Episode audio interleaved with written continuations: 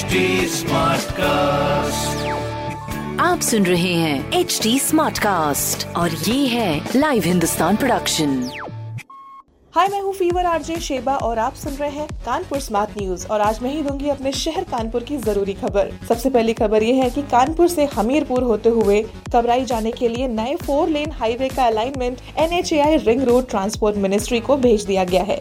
उम्मीद है कि दस जून से पहले प्रोजेक्ट मंजूर हो जाएगा और जल्द ही शुरू भी हो जाएगा सारा काम। अगली खबर ये है कि आंधी और बारिश से शहर का तापमान आठ डिग्री तक गिरा है। मौसम विभाग के अनुसार अभी पंद्रह मई तक ऐसे ही धूल भरी आंधी और बारिश की बौछारों के आसार बने रहेंगे। अगली खबर ये है कि लगातार तीसरे दिन भी कानपुर टू मुंबई और कानपुर टू दिल्ली की जो फ्लाइट है वो कैंसिल रहेंगी। एडवांस बुकिंग वाली पैसेंजर्स जो है उनको रिफंड मिल जाएगा या टिकट की डेट आगे भी बढ़ाकर उसको मॉडिफाई कर सकते हैं।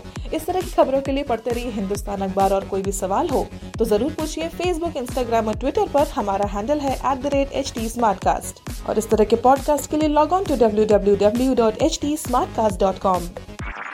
आप सुन रहे हैं एच डी स्मार्टकास्ट और ये था live Hindustan production H D Smartcast.